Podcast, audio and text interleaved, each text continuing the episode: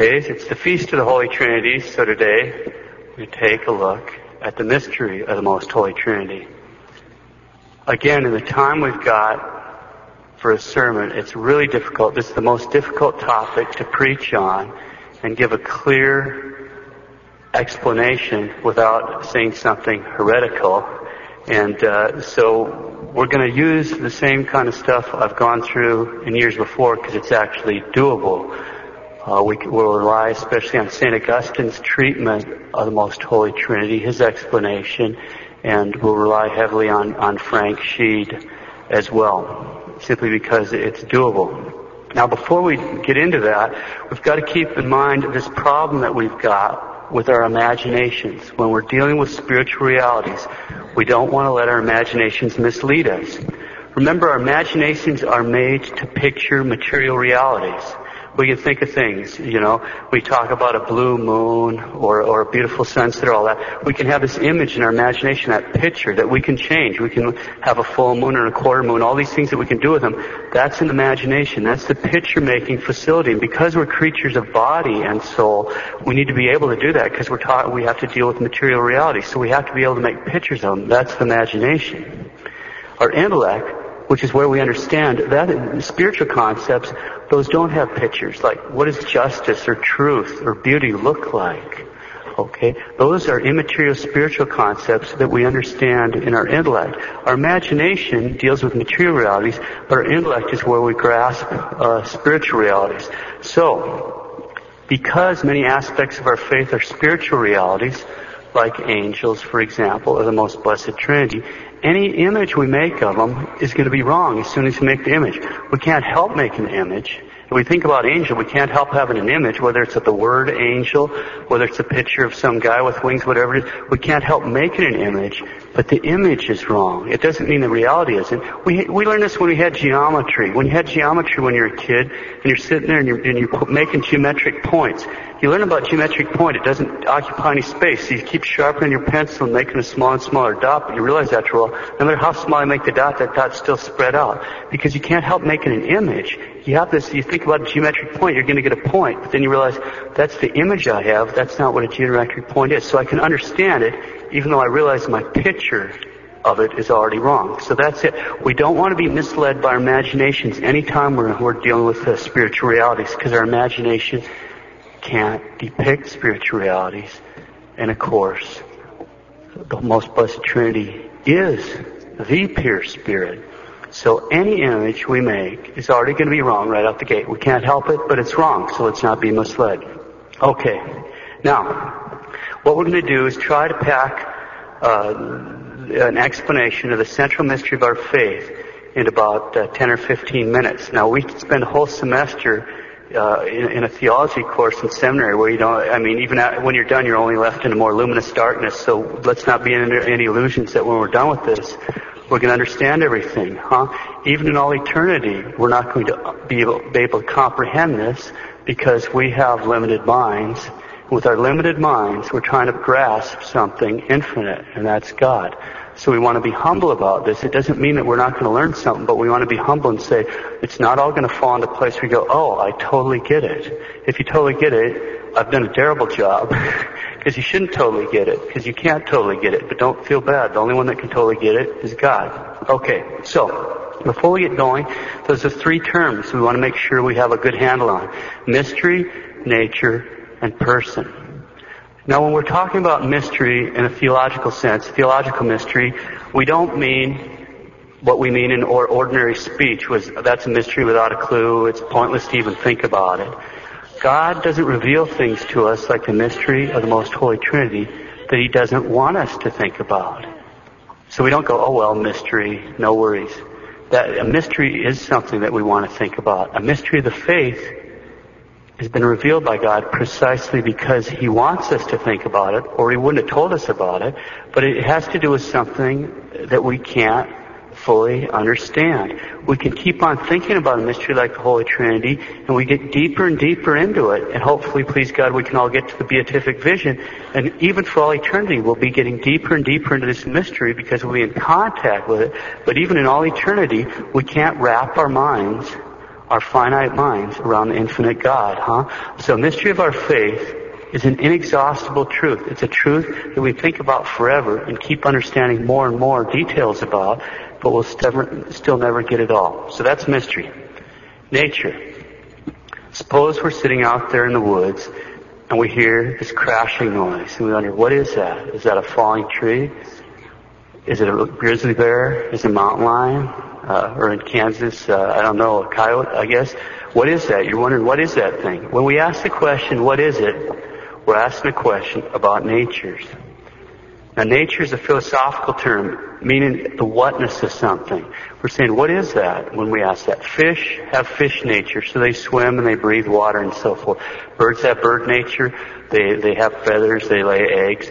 Men have human nature. That means we have a body and an immortal soul, okay? A body and immortal soul. We can walk and talk and laugh and think. In ordinary language, nature answers the question, what is it? Nature also determines what can it do. What can a fish do? You know, uh, swim, breathe water, and so forth. Nature determines what is it and what can it do. So that's nature, the whatness of something. Person, we're out there, we're sitting at home and we hear a knock on the door. You know, let's see, we're out, we don't go, what was that? Was that, we, we say, who's there? Nobody goes, what was that when they hear a knock on the door? They say, who's there? Why? Because we already know what nature we're dealing with. We're dealing with a human nature. Someone's come by to visit and they're knocking on the door. They push the doorbell, okay? We already know what nature we're dealing with. We say, who's there? Who is a question about a person.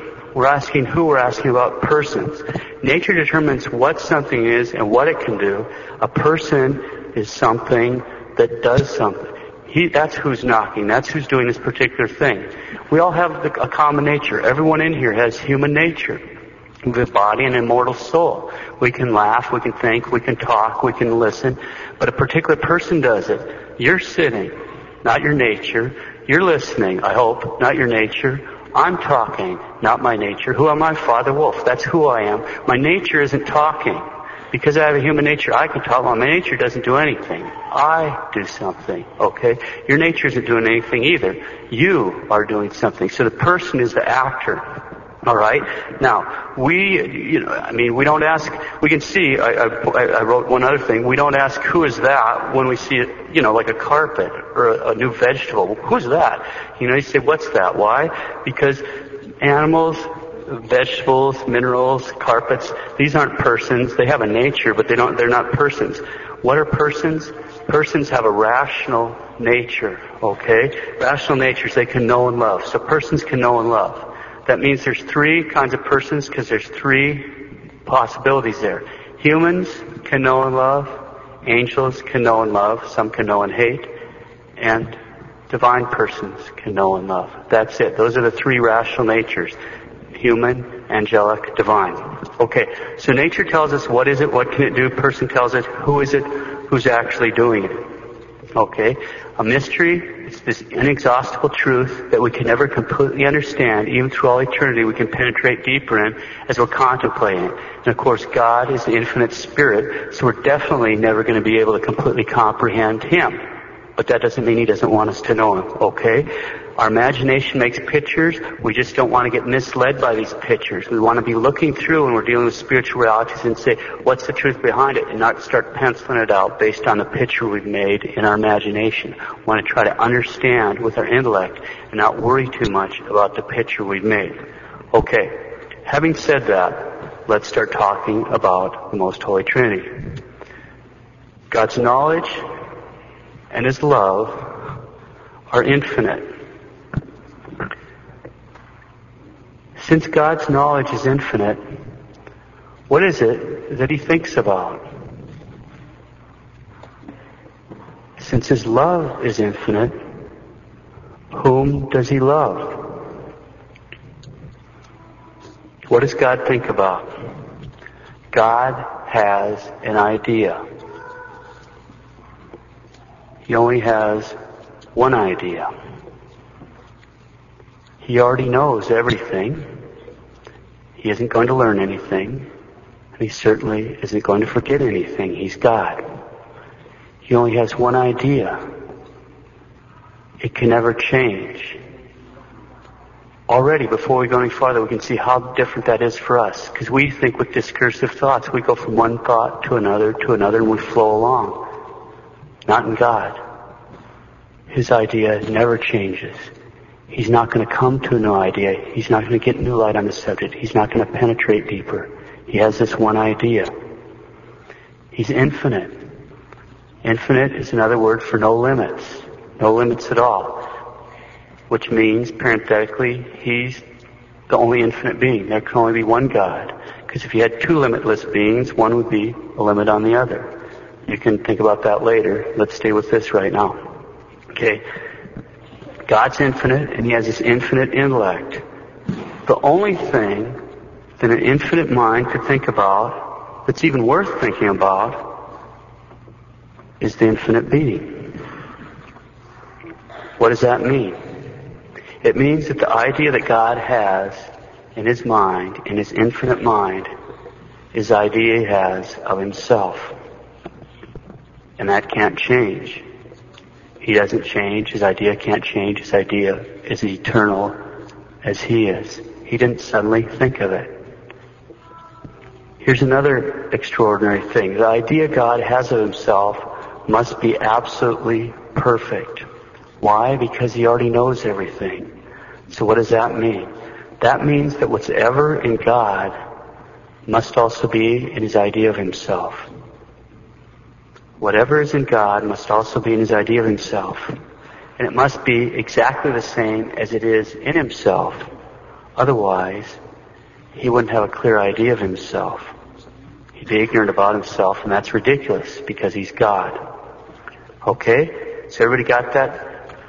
God has this idea. Whatever is in God must be in his idea of himself, and it has to be exactly the same as his idea as it is in himself, otherwise God wouldn't know himself. That's impossible. That's so much different than our kind of ideas that it's impossible for us to imagine. But we don't want to worry about our imaginations.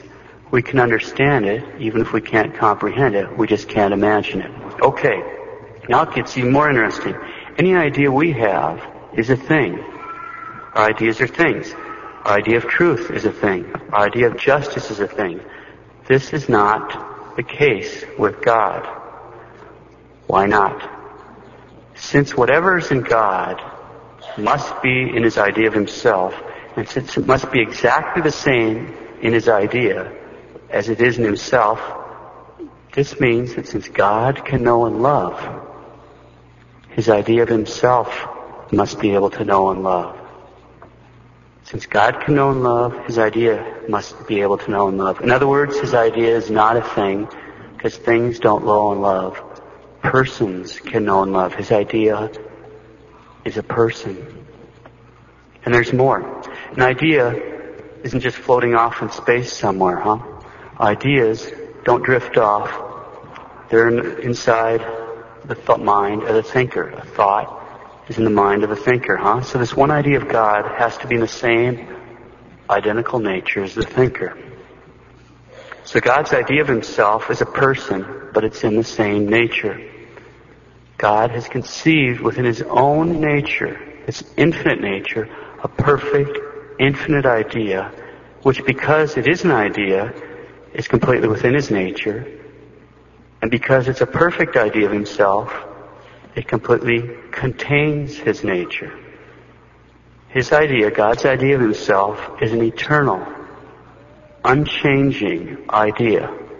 The eternal, unchanging Word. The thinker is the first person of the most holy Trinity, the Father. And the idea of the Word is the second person of the most holy Trinity, the Son. So what does God think about in his infinite mind? He thinks about himself. Alright, so God thinks about himself, but whom does he love? When we have a great idea, we might even have a beautiful idea. We can admire it, we can dwell in it, we can even fall in love with it, but it's still only a thing. Our ideas certainly can't return our love. But as we've seen, God's idea of himself, this eternal word, it's not something, but it's someone. His idea is a person, the second person, of the most holy Trinity. Just as God is absolute and infinitely perfect and worthy of all love, so also his idea is absolutely and infinitely perfect and worthy of all love. And so the thinker, the Father, and the Word, the Son, love each other with a perfect and infinite love. Each person pours himself out totally towards the other, holding nothing back. And this love that the Father and Son have for each other is eternal. It's unchanging. They don't fall more or less in love. It's unchanging. It's infinite. It has every perfection they do. It's a person. Someone. The third person, of the most holy Trinity. And of course, the love that the Father and the Son have for each other totally fills their nature, producing a third person from all eternity. But again, where is this love found? It's within the same divine nature. So the second person, the Word, the Son, proceeds from the Father by way of the intellect. The third person, the Holy Spirit, the Holy Ghost, proceeds from the Father and Son by way of the will. One divine nature, it's totally expressed as thinker, totally expressed as word, totally expressed as love. One divine nature, three divine persons. One divine nature, three divine persons. What are you? It's a question about nature, God. Who are you? It's a question about persons, Father, Son, Holy Ghost. These are three distinct persons, but not three separate persons. It's very important. Three distinct persons, not three separate persons.